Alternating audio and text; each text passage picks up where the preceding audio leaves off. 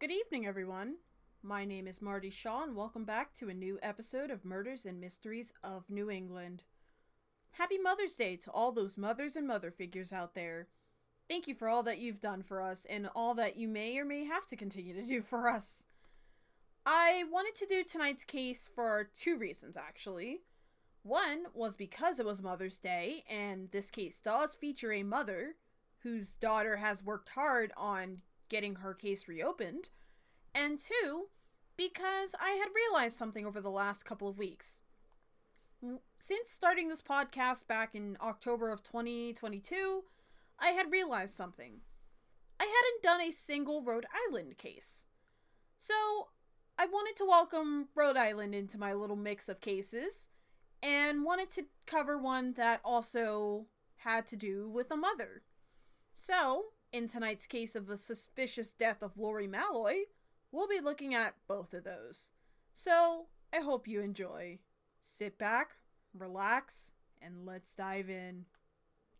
Just a quick warning to my listeners this episode does discuss the topic of domestic abuse and sexual assault.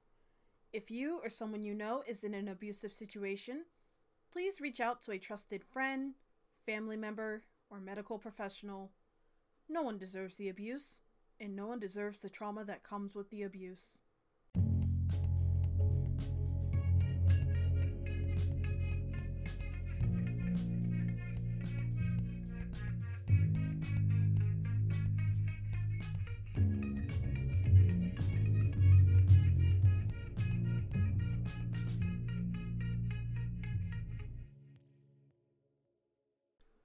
So, Lori Lee Malloy. She was a 30 year old woman, mother, and friend who was found dead by the police. I couldn't find a lot of information, particularly about Lori's backstory, but what I was able to find was a timeline of what happened leading up to her murder or suspicious death and what happened after her suspicious death. So we're going to get into that tonight. We're going to start off in 1988, February 14th, 1988, to be more specific. Lori Lee marries Harry Giovanni Mariano. Lori marries Harry at her father's house in Derry, New Hampshire. Now, I know what you're probably thinking. This case is in Rhode Island. Why are we starting off in New Hampshire? Well, that's where the timeline starts us off. It starts us off at her first marriage. Now, Derry, New Hampshire is about 28 miles or 45 kilometers, just about, from Concord, New Hampshire. New Hampshire's not that close to Rhode Island.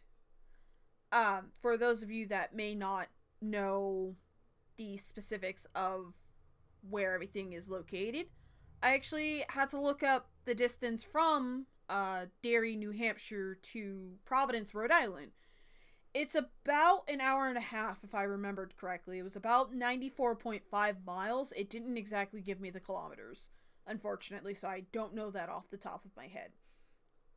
But it was about an hour and a half away from Providence, where our case takes place. We're going to skip ahead a few to October 8th of 1988. This is now in Rhode Island. Lori calls the Woonsocket Police Department to say that Harry had beat her. Now, Harry is wanted by the Woonsocket Police Department, or the WPD, on charges of leaving the scene of an accident, driving on a suspended license, and failure to pay a fine for a traffic offense. He was also arrested and charged with the assault of Lori. He was sentenced to jail, but I couldn't exactly find how long his jail sentence was. A few days later, October 11th of that year, Harry had sent Lori a letter from prison. Now, mind you, this is a few days between when Lori calls the Woonsocket Police Department at 1:20 in the morning telling them that Harry had beat her. And when Lori receives this letter from Harry in prison. That's only three days worth of a different like 3 days difference. That that's not that much time. But within this letter, we find out that Harry had threatened her, threatened Lori, and told her not to testify again against him. Now, it, I couldn't find an exact quote of where this was said, but the gist of the letter had said that it was her decision whether she had whether she sees him in 6 months or in 2 years. So, what I'm getting from this is that Lori calls the Woonsocket Police Department, tells them, "Hey, my husband's beating me or he beat me." And Harry's arrested, taken to jail, but hasn't been given a sentence yet. He threatens her by saying if she does testify him against him, he'll see her in 2 years, but if not, he'll see her in 6 months. That raises some red flags for me if I'm being completely honest. Um but 2 years later, January 31st of 1990, Harry was charged with a violation of a protective order by the Providence Police Department. This violation of a protective order violates Lori's protective order. She, from my understanding, must have gotten a protective order against Harry from the threat that he had written to her from jail for beating her. Um, I don't mean to make light of the situation. Domestic abuse is actually a really heartbreaking thing to go through and is very terrifying and very traumatic. But I don't believe this Harry guy may have completely thought everything through when he threatened her through the letter. Um but Harry was arraigned and he pleads not guilty. Bail was set. I couldn't find how much bail was set for Harry, but he was ordered to have no contact with Lori. So that means no phone calls, no letters, no showing up at her door, no contact with her at all. April 20th of 1990, Lori Lee Mariano files complaint for divorce from Harry Mariano. At this point, Lori Lee Mariano takes her maiden name, Malloy, back. Uh, this was said on the grounds of differences that could not be solved by talking it out, going to therapy, such as that. They could not see past their differences, and as such, Lori believed that it was the best idea to get a divorce from Harry. Which, after being th- beaten by Harry, getting threatened by Harry, and then having your protective order against Harry be violated, I'd say those are pretty good grounds for a divorce. Their divorce was finalized on March 31st of 1993. But we're going to jump back a little bit to July of 1992. After Lori leaves Harry and before their divorce is finalized, Lori is dating her daughter Lauren's birth father. Her birth Lauren's birth father was named Thomas Kelly. But in July of 1992, Lori breaks up with Thomas. Shortly after this breakup, Lori was found to have written in her planner, quote, Tommy's threats over Lauren will settle soon. What this means exactly, I'm not quite sure but I would take it as they're currently in a dispute over who should have who should be responsible for Lauren. Because I'd imagine Lauren is not that much not that old at this point in time. We have no mention of when Lauren was born, but all we know is that she was about 18 months old around this time. On March 6 of 1993, Thomas files for custody of Lauren Malloy.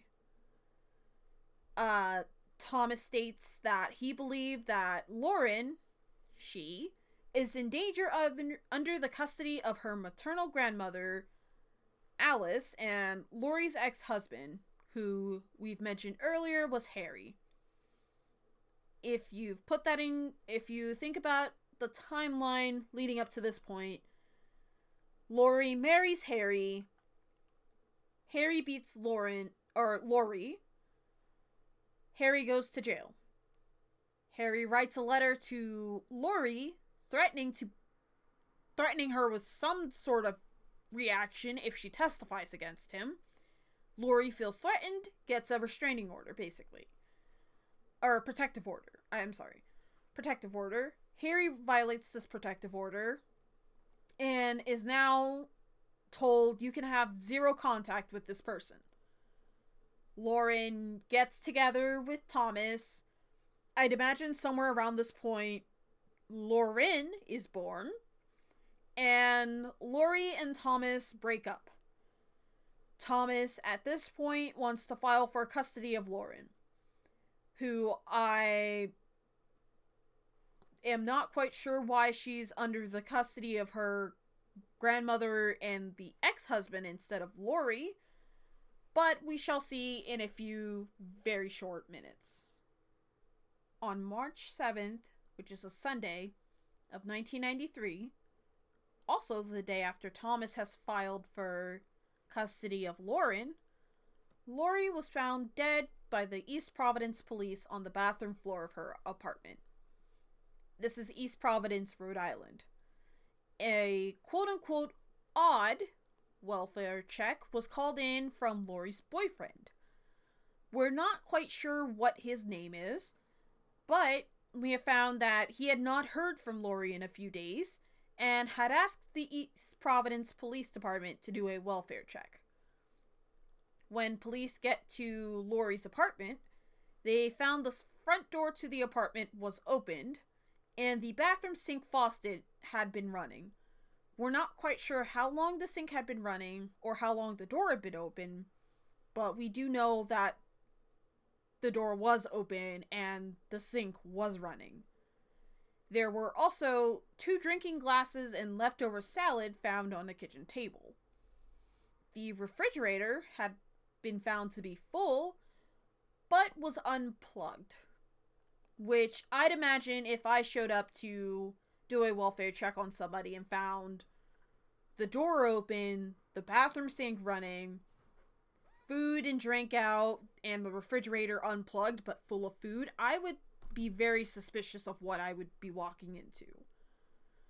But unfortunately, what police walk into is something that will haunt Lori's daughter for the longest time. Lori was found naked on the bathroom floor with recent bruises on her upper thighs and arms and with hair ripped out. Hair had been found all over the apartment, and clumps of hair and slices of bread were found scattered around Lori's body.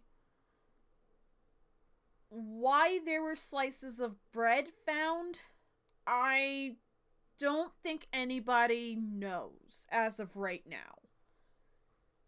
But a clump of hair was found in between the toes of Lori's left foot strands of her hair wrapped between the fingers of her left hand, and a quote unquote bracelet of hair wrapped around the right hand.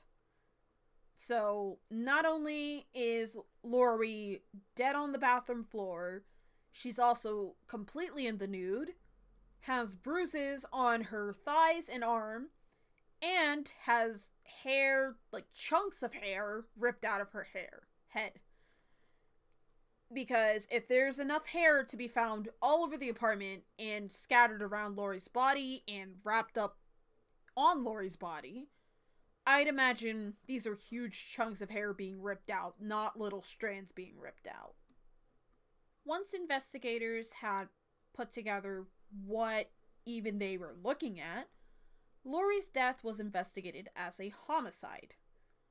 14 pieces of evidence were removed by detectives from the East Providence Police Department, or the EPPD. These pieces of evidence include hair samples from a clump of light brown hair found in a shoe on top of a table by the front door, which at first I thought that was simply Lori's hair, but then I remembered Lori's hair is dark brown. It's not light brown. So this is not her hair. But a bath towel with mucus on it was also collected. The master bed sheets and comforter were collected, and several items of infant clothing, hairs, and drinking glasses were also collected from the scene. A sexual assault kit was completed, though we're not quite sure what the results are as of right now. But Lori's autopsy was conducted by F. John Krolikowski, a medical examiner. Krolikowski eventually lost his license to practice in Rhode Island after losing it in Massachusetts. Krolikowski was also known for misdiagnosing cases.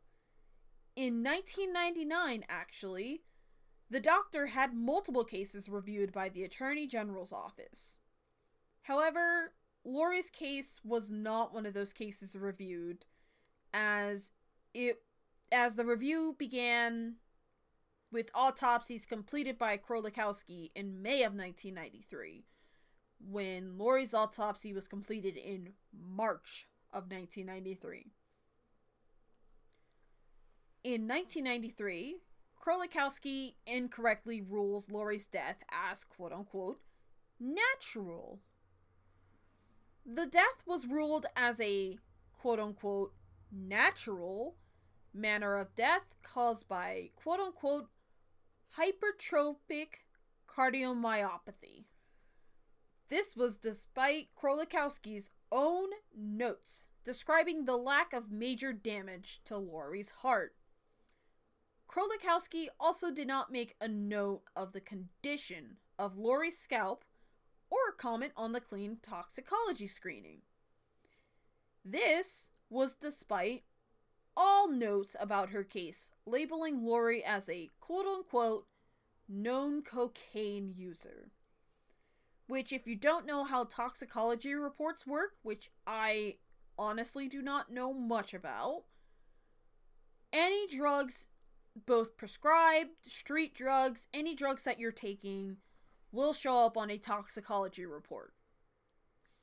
The fact that Lori was a quote unquote known cocaine user in this case, and the cocaine not showing up in her toxicology report seems a little odd to me.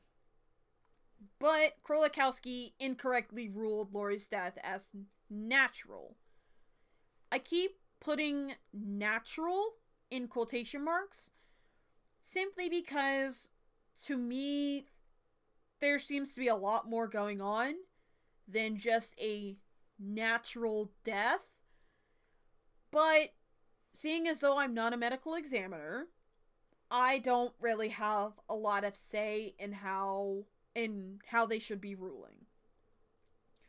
But on December 28th of that year, 1993, Lori's case was closed. This was closed by the EPPD with quote unquote no signs of foul play found.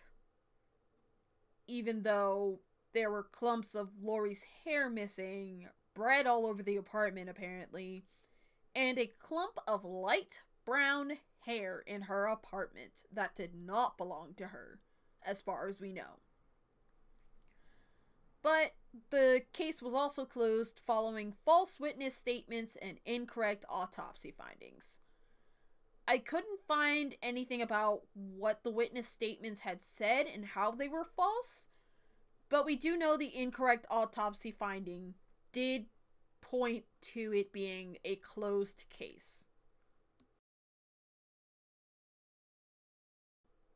Almost 10 years later, on June 13th of 2002, Harry was arrested and charged with felony simple domestic assault against another woman. He was arrested by the Pawtucket Police Department, and the assault happened against Carol A. Vandenherk. On July 6th of 2003, so a little over a year later, Harry was found dead on a park bench in Pawtucket. He was 43 years old at the time, but the Pawtucket Police Department dismissed any signs of foul play. Now, we're going to jump ahead almost two decades. Almost. August of 2020. New information was brought forward. This led to Lori's case being reviewed by the EPPD, the Rhode Island Medical Examiner's Office, and the Attorney General's Office. The Rhode Island Cold Case Unit was consulted and referred the case to the East Providence Police Department, the EPPD. The following year, February 2021, Lori's family obtained a copy of the 1993 autopsy report and even challenged the findings with the Rhode Island Department of Health, which seeing as though there were many, many things I could point out that could have led to a very suspicious death, the medical examiner ruled it as a natural cause. So, when Lori's family got a hold of this record and found that it had said that it was due to medical cause or natural causes, they wanted to challenge the findings. And honestly, I say good on them. Challenge your findings, especially if something seems off. A month later, March 2021, the senior medical examiner handling Lori's current case review told Lori's family that she did not die of hypertrophic cardiomyopathy. He even went further to say there were no obvious natural or unnatural reasons to die. The family was advised to exhume Lori's remains and the investigation completely needed to be redone in order to understand the cause and manner of Lori's death. Because the family was advised to, ex- to exhume Lori's remains, the medical examiner refuted the original autopsy from 1993, which I say, even though it's almost 20 years too late, good on them for being able to recognize that there was something obviously wrong here and taking the prerogative to fix that wrong. Like, yes, it might be a little too late to try to fix the wrong, but you're still trying to fix the wrong. And honestly, that's the best way you can go about life is to try and fix the wrongs. But the EPPD detectives located the original homicide investigation reports from 1993. The specimens from 1993 were also confirmed to still be available for retesting a month later. But unfortunately, in September of 2021, the Assistant Attorney General assigned to Lori's case had stated that there was not enough sufficient reason to reopen the case and learn the circumstances surrounding her death. The Assistant Attorney General would follow up with the EPPD to help clarify suspicious circumstances warranting reinvestigation. On March 13th of 2022, so jumping another year, an independent pathology specialist based in New York New York, was referred to Lori's family and asked to review the case. This independent forensic pathologist had found that five findings could be concluded after reviewing the case. Number 1. The cause and manner of death are unknown and or still unclear after almost 30 whole years. Number 2. The listed cause of death of quote unquote hypertrophic cardiomyopathy was not supported by the description in the autopsy reports. So basically, what they said she had died from did not match up to what they had found in her system, in her remains, in something. Number three, the underlying reason of Lori's congested lungs at the time of death did not have a reasonable explanation as of right now. So, May 14th, 2023, they're still unsure why Lori's lungs were congested at the time of her death. Number 4. If it was possible, the availability of any residual tissues slash slides should be reviewed to establish a cause of death from a perspective of forensic pathology. Number 5. The circumstances of Lori's death should be investigated and or re-investigated by the police. So not only do you have the family saying that this should be reinvestigated, the forensic pathologist who says this should be reinvestigated, and the EPPD saying this needs to be reinvestigated. You have so many people saying that this needs to be reinvestigated. Yet the Assistant Attorney General back in 2021 had said there was not enough reason for this to be reopened.